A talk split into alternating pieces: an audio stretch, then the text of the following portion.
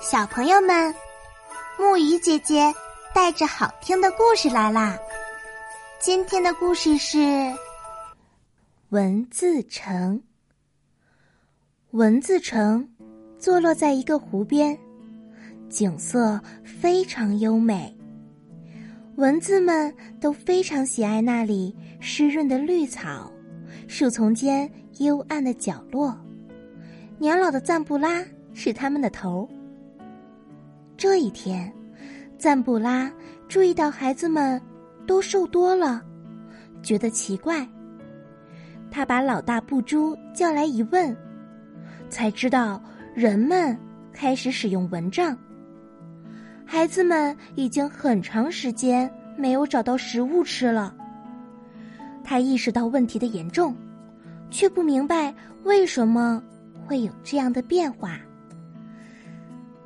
他马上召集所有的儿女，说道：“孩子们，你们先休息，然后就飞去听听人们的议论，弄清他们的秘密。”他用触须指挥三个小头领，米茨、布珠和索罗，说：“米茨带第一组前往医院，布珠带第二组前往老学校，索罗。”带领第三组前往市场，务必打听清楚。九点十分，三组人马到达了斑驳库。米茨小组停在病房的外面，进不去。医院装满纱窗纱门，那上面满是小洞眼儿，却只有风才能通过。正巧有位医生开门进去。蚊子们乘机冲了进去。你好，医生，一位太太招呼道：“我们正在谈论蚊子，一只小小的蚊子怎么会把疟疾传给人呢？”医生微笑着掏出一根自来水笔，又拿出一瓶墨水，边用笔吸着墨水，边说：“一只蚊子就像一根自来水笔。”您得先把笔里的空气挤掉，然后它才会吸入墨水。同样，蚊子也得先吐出嘴里的唾液，然后才吸入您的血液。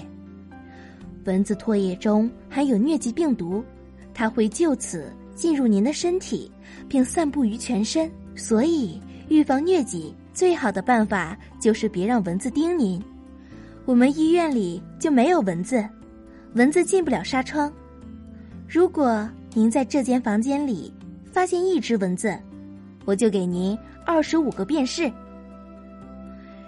这位太太抬头看见了医生头上的墙壁，喊起来：“啊，医生，蚊子，请给我二十五个便士吧！”医生大为吃惊，护士，快拿喷雾器来。米茨一听，叫道：“快！”有个孩子正要出去，我们跟着冲出去。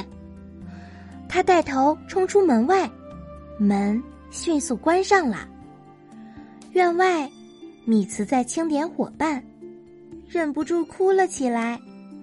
天哪，我可怎么向妈妈交代呀？这时，布珠一组已经来到一所老学校，黑板上挂着两幅画。一幅画着一只大蚊子，还写着“蚊子传播疟疾”。另一幅上面画着蚊子的幼虫，写了“结绝”的字样。科福先生正在给学生讲课，他说：“每年有成千上万的人死于疟疾，这是因为蚊子的血液里含有疟疾病毒。蚊子伤害我们。”我们必须消灭蚊子。那么，怎么才能消灭蚊子呢？蚊子总把卵产在水中、湖里，也有可能产在路边水池或屋角的瓦罐里，还有河边的水生植物上。在温水中，蚊卵会迅速生长，不用两天便会孵化进来，成为孑孓。再过八九天，就会长出翅膀飞出水面，到那时就是真正的蚊子。就不好抓住了。所以，首先必须消灭孑孓，在蚊子可能产卵的地方撒上毒物，在蚊子没长出翅膀前消灭它们。其次，在你们的家中喷洒毒物，让他们有来无回。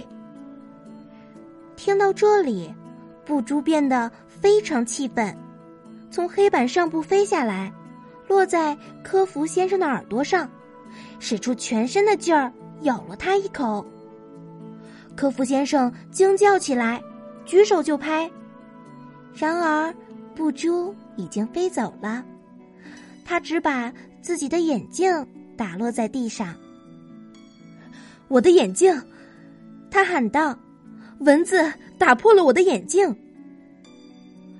布珠赶回家时，米茨早已到了，只有索罗还在市场上听一个人演讲。那个人大声说道：“我们在马卢巴消灭了蚊子，现在它成了棕榈省的卫生城市。”就在他的身边，索罗注意到有一家小店。招牌上用大字写着：“细密蚊帐，只要三十便是。灭蚊喷雾剂，大减价。水罐盖子，大小规格齐全。”索罗赶紧召集众姐妹们，乘风直向蚊子城飞去。他要向妈妈汇报一切，好快点搬家。其实赞布拉早已计划好了。他命令道：“现在我将带你们到一个安全的地方去，那是远处一片幽暗的森林。但是，我们还会回来的。班博库的人很懒，过一两个星期他们会忘掉这一切，懒得不会去给水罐加盖了。”米茨小声问布珠：“我们真的还能回来吗？”妈妈说：“这儿的人还会懒起来的。”布珠答道：“妈妈的话总是对的，但这次他却错了。过去的人们，他们从未上过学校，妈妈根本不知道教室里的孩子们，他们懂得知识，又聪明。只要他们听从科夫先生的话，那么班博库就再也不会是我们安全的住所了。”好啦，今天的故事讲到这里就结束啦。晚安，小宝贝们，愿你们每晚都能甜美入睡。